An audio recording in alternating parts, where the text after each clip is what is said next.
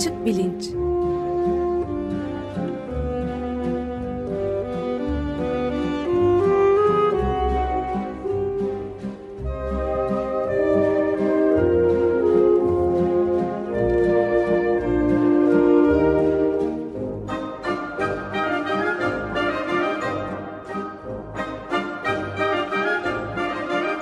Güven Güzeldere ile bilim ve felsefe sohbetleri.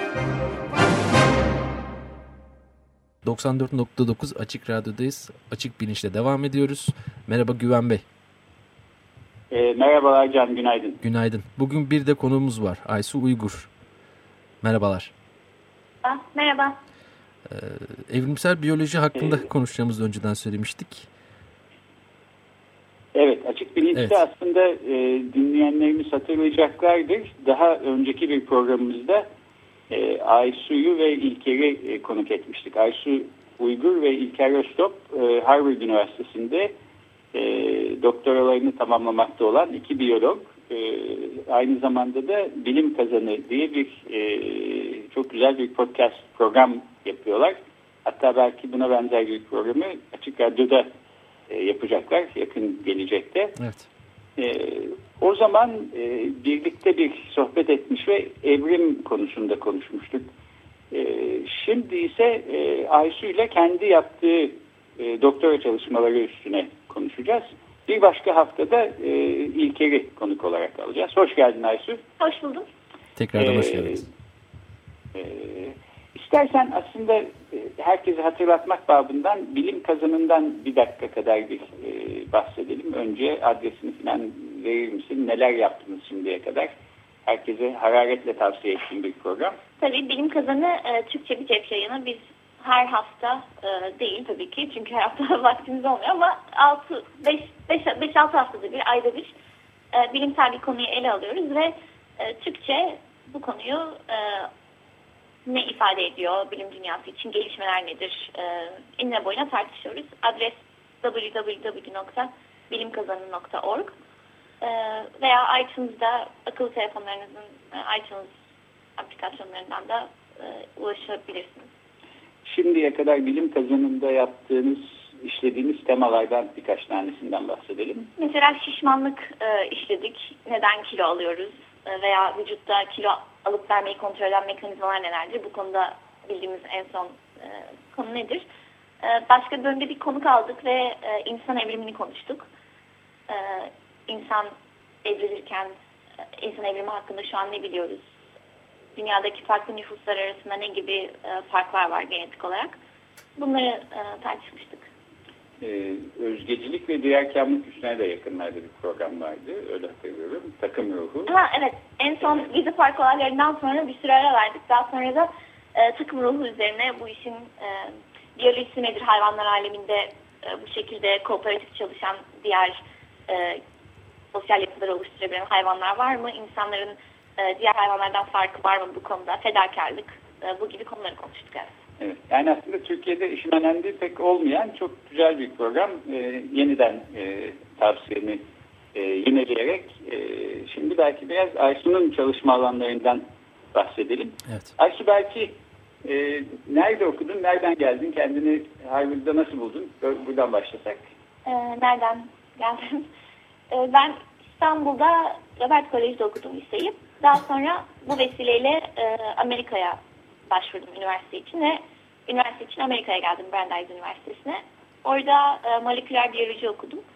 Sonra da e, bir sene, yaklaşık bir sene kadar üniversite sonrası, e, üniversitede de tezimi yazdım, laboratuvarda çalıştım.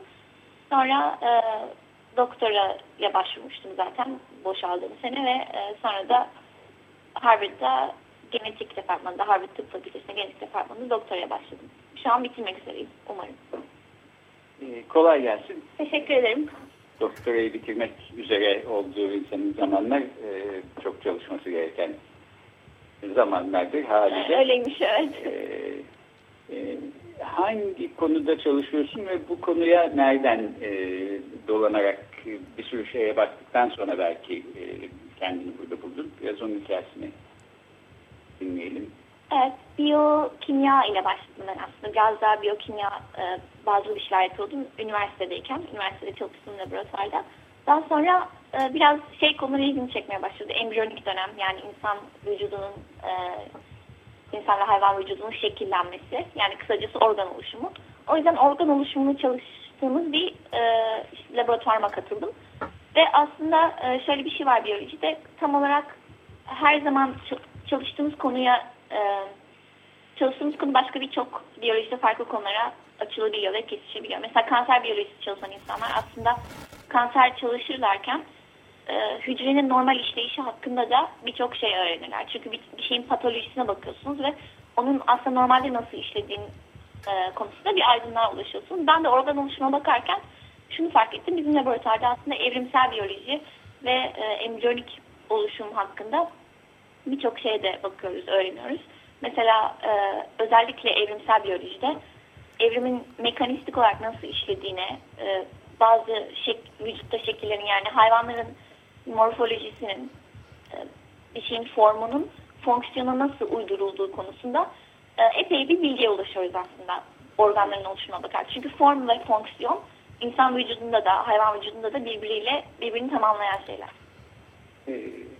Hayvanlarda da insanlarda da e, şekli olmayan e, belki bir e, hücre e, yığınından, amorf bir hücre yığınından giderek e, belli bir şekli olan ve e, sonra da organları olan canlılar haline e, geliyor. Tüm canlılar galiba. Burada e, bütün bunların altında yatan tek bir ortak mekanizma olduğunu düşünülüyor. Ee, yani tek bir ortak mekanizma var diyemem ama şu konuda bir yani mesela hepimiz bütün hayvanlar bütün e, hayat tek bir hücreden başlıyoruz. E, çok hücreli canlılar olarak ve tek bir hücreden vücutta e, bu hücrenin çoğalması ama kontrolsüz olarak çoğalması değil doğru yerde e, doğru şekilde çoğalması ve e, aynı zamanda çoğalırken bu hücreler birbirleri arasında oluşturdukları fiziksel güçler, itme güçleri, çekme güçleri bu şekilde e, belirli yapılar oluşturuyorlar vücutta ve bu yapılar hep beraber e, işliyor ve e, canlıyı, canlının bütün yaşama fonksiyonlarını yerine getiriyor. Evet.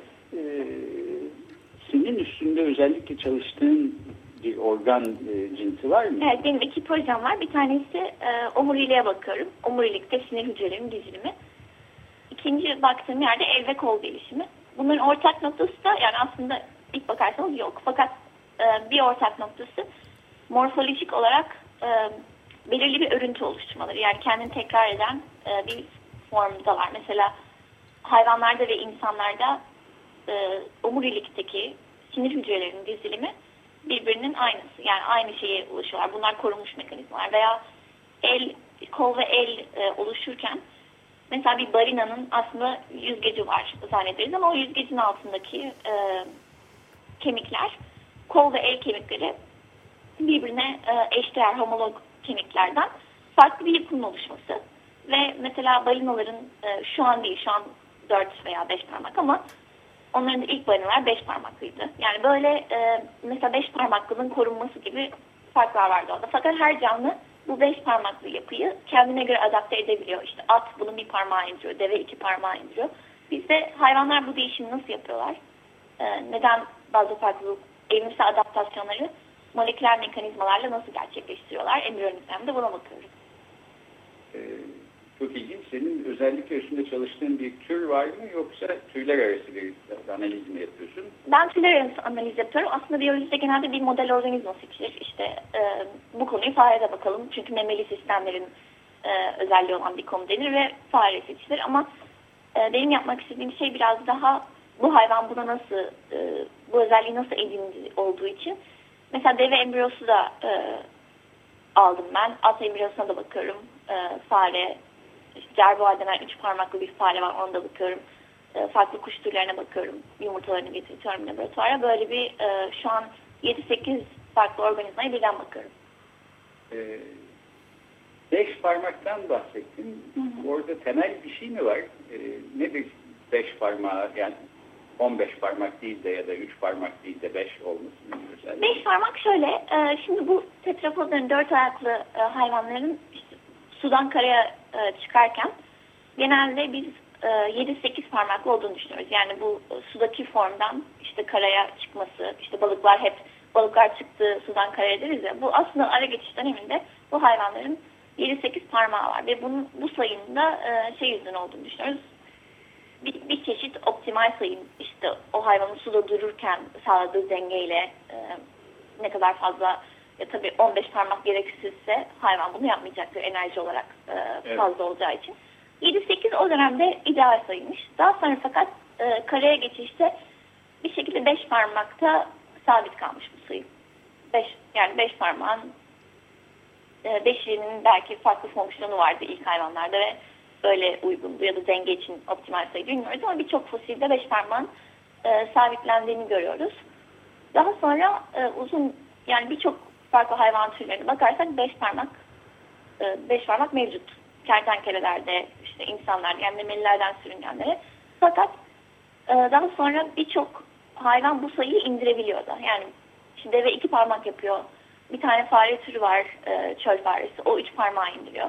Ve biz şunu soruyoruz. Bu kadar sıkı korunmuş bir mekanizma nasıl oluyor da bazı hayvanlar bunu evrim sürecinde değiştirebiliyorlar bu sayıyı. Tabii el kol e, çok şey organlar olmadığı için mesela kalp gibi bozulursa bir yanlışlık olursa canlının yaşamına e, zarar vermiyor direkt olarak. O yüzden e, biraz daha değişime müsait bir organ aynı zamanda. Evet. Peki şeyden belki biraz bahsedelim. Ee, işte beş parmağı deve iki parmağı indiriyor dediğimiz Hı hı. zaman aslında tabii bunu bir metafor olarak söylüyoruz. Ee, deve beş parmağın ikiye insin diyor da indiriyor değil. Bunu belki Evet. biraz açığa kavuşturmak babından evrim sürecinde bu işler nasıl oluyor? Beş parmaklı bir e, yaratıktan e, iki parmaklıya, üç parmaklıya nasıl dönüyor hayvan? Genelde şöyle oluyor. Ee, şimdi evrimin olayı zaten bir şeyin daha iyi olması değil. Yani e, ben kendimde şunu değiştireyim ve daha süper bir canlı olayım değil. O canlının yaşadığı ortama e, adaptasyonu nasıl daha mümkünse e, değişiklikler, değişiklikler o yönde oluyor ve işte senin dediğin gibi devenin kendi kendine e, ben şunu şöyle değiştireyim demesi yok. E, doğal mutasyonlar var. Mesela sürekli alt parmaklı e, insanlar doğal arada yani bir tane fazla parmak görülen bir şeydir. Ama eğer bu e, hani rutin bir şekilde gerçekleşen mutasyonların e, mevcut koşullara bir ekstra adaptasyon e, avantajı sağlamıyorsa bunlar kalıcı olmuyor. Çünkü e, neden kalıcı olsun? Ama diyelim ki bir e, bir canlı bir mutasyona uğradı ve sonra yaşadığı çevrede e, çok iyi bir avantaj sağladı. O yüzden daha uzun yaşadı veya bütün e, yemeklere daha kolay erişebildi, daha başarılı oldu bir canlı olarak. O zaman da daha, daha çok yürüyor ve e, bu şekilde soyunu daha başarılı devam ettiriyor ve onun özelliği hakim buluyor. E, bu hayvanlara baktığımız zaman da parmak sayısına, e, parmak sayısı tabii ki bizde değil ama e, birçok canlıda hareket etmeyle e, direkt alakalı. Yani üzerine bastığınız zeminin nasıl olduğu, kaç parmakla oraya bastığınız konusunda ya da ne kadar hızlı gitmeniz konusu onunla çok alakalı. Atlar aslında e, bizim atın ayağı al, aşağı yani alt ayağı zannettiğimiz, baldırı falan zannettiğimiz o kemik aslında atın bir tane parmağı var ve onun e, uzunluğu yani çok uzun bir tane parmağı var. Böyle orta parmağıyla koşuyor gibi düşünün atı. Onun sebebi de e, o e, atın evrimleştiği zeminde o kadar hızlı koşabilmesi için çok avantajlı bir kemik yapısıydı. Veya devenin işte iki parmaklı olması belki e, çölde kumlu bir zeminde e, daha iyi bir denge sağladı ona. Yani şöyle bir şey o zaman düşünüyoruz. Atın bacağının en altındaki kemik aslında e, mesela insanlarda parmağı parmağın içinde olan kemiğe homolog. Ona denk Evet, geliyor. aynen öyle. O, o yüzden. Ama kenardaki kemikler de kayboluyor bu sefer. Yani serçe parmağı kayboluyor, yüzük parmağı kayboluyor. İşte bu dirsekten elimize kadar upuzun bir orta parmak düşünün ve onun üstünde koştuğunuzu düşünün. At öyle yapıyor yani. Peki attaki o kemikle bizim elimizdeki kemiğin homolog olduğunu nereden e, biliyoruz? Bunu nasıl ortaya çıkartıyoruz? Bunları embriyonik döneme bakıyoruz daha çok. Yani şu an baksak tabii ki bunların arasında bir alaka olduğunu göremeyiz. Fakat embriyonik dönemde e, bu organlar gelişirken işte o yüzden evrimsel çalışmaların çoğu için geri dönüp o organın oluştuğu zamana bakıyoruz. E, o biraz tarihsel süreç çünkü olurken o organ e, mesela o orta parmak kısa başlıyor. Biraz daha e, kemikleri teker teker gelişirken görebiliyoruz. İşte bu e, yani kemikleri e, görebiliyoruz embriyoniklerimde daha e, kısa oldukları için. Atın orta parmağında hakikaten biraz daha orta parmak gibi başlayıp daha sonra e, çok uzuyor. Yani Evet. embriyonik dönemin sonlarına doğru uzamaya başlıyor ve e, doğumdan sonra da uzamaya başlıyor. E, esasen bunun sebebi de evrimsel değişiklikler e, şöyle olmuyor. Mesela e, biz beş parmaklılık genini tamamen kaybedip tek parmaklılık geni yapıyoruz gibi bir şey yok. Bu bütün genetik bilgiler zaten canlının e, genomunda mevcut oluyor. Daha sonra bazı e, bunun bu genlerin nasıl işlediğini, mesela kemiğin nasıl büyüdüğünü kontrol eden e, yeni bir kontrol sekansı dizilimi geliyor, e, oluşuyor ve e, bunun üzerine ya da o o sekansta bir değişiklik meydana geliyor ve çok çok büyümeye başlıyor mesela o kemik. Bu tür değişikliklerle zaten e, mevcut olan genlerin üzerine bazı modifikasyonlar işte oynamalar yapıyoruz. Bunun en güzel örneği bence işte bunlara e, bu tür şeyler atavistik e, karakteristikler deniyor ya atalarımızdan kalma karakter, karakteristikler özelliklerimiz bazen tekrar ortaya çıkabiliyor. Mesela insanların embriyonik dönemde bir kuyruğu var. Daha sonra e, kuyruğumuz büyümüyor ama bugün kuyruklu bir insan evladı da olsa yani buna deriz ki atavistik bir özelliği geri kazanmış. Çünkü o e, büyük ihtimalle insan kuyruğunun gelişmesini engelleyen dizilim e, bir nasıl e, meydana gelmişse o geri bozuldu ve e, bu şekilde kuyruk gelişebiliyor. Evet. Ben e, radyolarını yeni açmış olabilecek e, dinleyiciler için e, söyleyeyim. E, açık bilinçli bir konuğumuz var. E, biyolog Aysu Uygur'la konuşuyoruz Harvard Üniversitesi'nden. E, Aysu e, organ oluşumu konusunda özellikle e, araştırmalarını sürdürüyor. Biz de o konuda konuşmaktayız. E, peki e, senin bu organ oluşumu konusundaki çalışmalara e, günün birinde ulaşıp yapmak istediğin katkı, e, bütün çalışmaların istediğin gibi gitse bundan 30 sene sonra e, şuraya varmak çok isterim dediğin öyle kendine e, koyduğun bir hedef var mı? Yani kendime koyduğum hedef demek biraz e, bilmiyorum çok bence büyük konuşmak oluyor. Çünkü bilim biraz herkesin ufak katkısıyla işliyor. Ama 30 sene sonra benim şu an e, içinde bulunduğum alanda ne gibi gelişmeler olsun e, Tamam. istersem öyle eğer yani öyle e, konuşmam gerekirse şunu söyleyebilirim. Biz bu benim şu an içinde bulunduğum alana Evo Divo deniyor. Yani evrimsel gelişimsel biyoloji ve bunun amacı da e, mesela biz kaç 10 yıl vardır işte insan e, işte bilim insanları şu şekilde konuşuyorlar. Ben e, hani evrimde şu olmuş olabilir, evrimde bu olmuş olabilir ve bunlar genelde doğaya çıkıp gözlem yapıp veya istatistiksel e, çalışmalarla e, veya fosil karşılaştırmalarıyla bu şekilde evrim hakkında bir fikir edinmeye çalışıyoruz. E, yani aslında bu gelişimsel biyoloji, evrimsel gelişimsel biyoloji alanının amacı da on yıllardır biraz daha gözlemsel olan çalışmalara bakın evrimin mekanizması şöyle olabilir, evrimin mekanizması hakkında bunları biliyoruz e, gibi yeni mekanistik ve fonksiyonel e, çalışmalar katmak. Yani 1950'lerde biraz bakteri e, bakteri deneyleri yapıldı. Mutasyon hızlarını vesaire ölçmek için. Bunları dışarıda tutuyorum çünkü mikroorganizmalarda evrimi gözlemlemek biraz daha kolay oluyor zaten. Fakat omurgalı canlılarda yani e, hayat çizelgesi bakteri gibi 20 dakika değil ama 20 sene, 40 sene, 60 sene olan canlılarda evrimi gözlemlemek zor. O yüzden biz geri gidip e, artık gen bildirimi teknolojisi sayesinde farklı hayvanlara, organizmalara bakarak onların gen dizilimlerindeki karşılaştırmalarla buna çok mekanistik bir yaklaşım sağlayabiliyoruz. O yüzden çok aslında e, heyecanlı bir alan.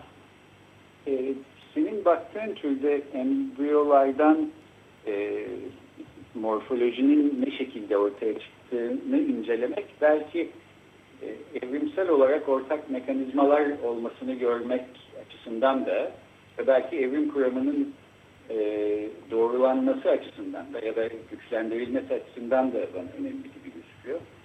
E, Tabii. bu konuda e, Türkiye'de biliyorsun e, evrim doğru mudur yanlış mıdır e, tartışması e, çok süre gelen Evet. e, heyecanlı bir konu olarak habire e, televizyonlarda falan e, boy gösteriyor. Bu konuda tartışmalı bir durum var mı senin çalıştığın alanda? E, acaba evrimsel olarak mı gelişti? Organların ortaya çıkmasını evrimsel bir çerçeve içinde mi anlayabiliriz yoksa bir e, akıllı bir tasarımcının tasarımı mı şeklinde bunu tartışan insanlar var mı? Yani siz belki daha önceki programlarda konuşmuşsunuzdur ama artık bilim dünyası pek bir evrim oldu mu olmadığını değil kesinlikle konuşmuyor. Yani bu evrimin zaten e, olduğu, işlediği, hala işlediği bunlar bilinen gerçekler.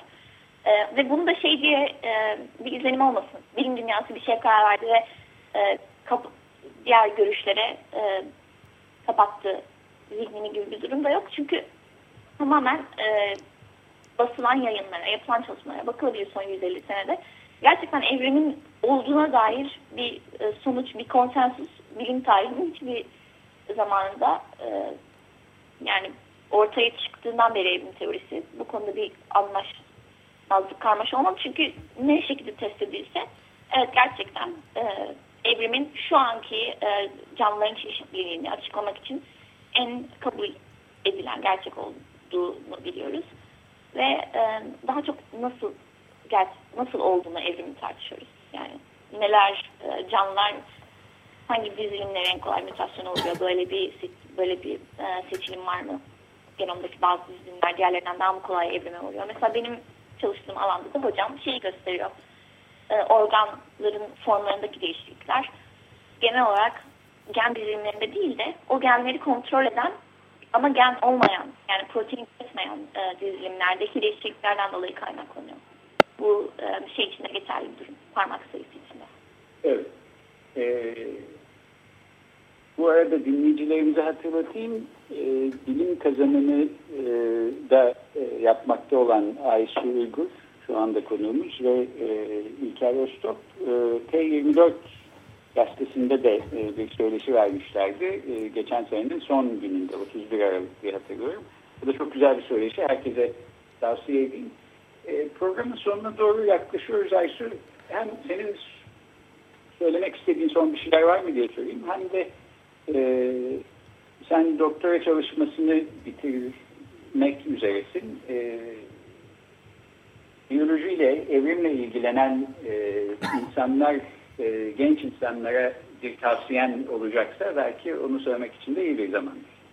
Ee, tamam o zaman şöyle başlayayım. Bilimin herhangi bir dalıyla ilgilenen insanlara çok okumalarını tavsiye ediyorum. Geçmişte yapılan araştırmalardan, e, bugünkü yapılan araştırmalara. Yani bu alanda neler olmuş e, okumak hem eğer hakikaten ilgileniyorlarsa keyif verici bir şey hem de e, öğrenmenin tek yolu yani birine gidip bana şimdi anlat deyince olmuyor. Çok külliyat var bu konuda ve hani ben de hepsini okuyamadım. Hocam bile okuyamamıştır. Ee, yani bol bol akademik makale ya da akademik e, özetler okumalarını tavsiye ederim. Ee, benim bir de haber sistem var. Onu, ona girebilirler. Ee, şey ben kendim bilim haberleri yazmıyorum. Ya da e, hatalı yazılan bilim haberlerini e, bilmiyim.blogspot.com adresinde bilim bilmiyim sitesinden e, onları irdeliyorum. İşte şu yanlış yazılmış, bu yanlış yazılmış. O yüzden Türk gazetelerini okumasınlar bilimi takip etmek istiyorlarsa. Ben genel olarak e, yani daha güvenilir kaynakları, Türkçe siteleri tavsiye ediyorum. Evet haklısın. Medyadaki bilim haberleri e, hatasızdan çok hatalı maalesef. Evet. E, sen de bunları yakalayıp aslında e, ortaya döküyorsun. Ben e, okurlarından biri benim. Yani, Teşekkür ederim. e, Evet. E, Teşekkür ederiz her ikinize de. Önümüzdeki haftada galiba e, İlker Öztop'la mı konuşacağız? E, Bilim kazanının. e, Evet, bir sonraki konuğumuzda İlker Öztep Evet. olacak. Yeniden e, şeyin adresini vereyim. E, www.bilimkazanı.org İlker ile Aysun'un birlikte yaptıkları bir e, cep e, Yayın. e, yayını. E, çok da güzel bir e, program. E, açık bilinci e, dinleyen e, herkesin ilgisini çekeceğini düşünüyorum. Evet. Çok teşekkürler tekrardan. O zaman önümüzdeki hafta görüşmek üzere. Ben teşekkür ederim. Haftaya görüşmek üzere.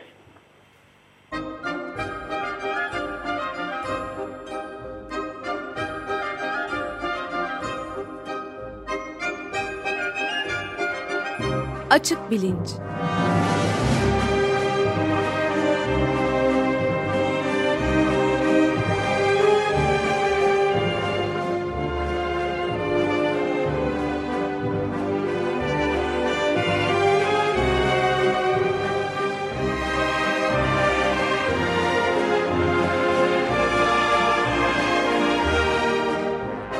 Güven Güzeldere ile bilim ve felsefe sohbetleri.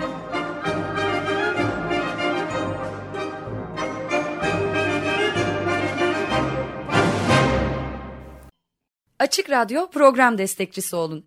Bir veya daha fazla programa destek olmak için 212 alan koduyla 343 41 41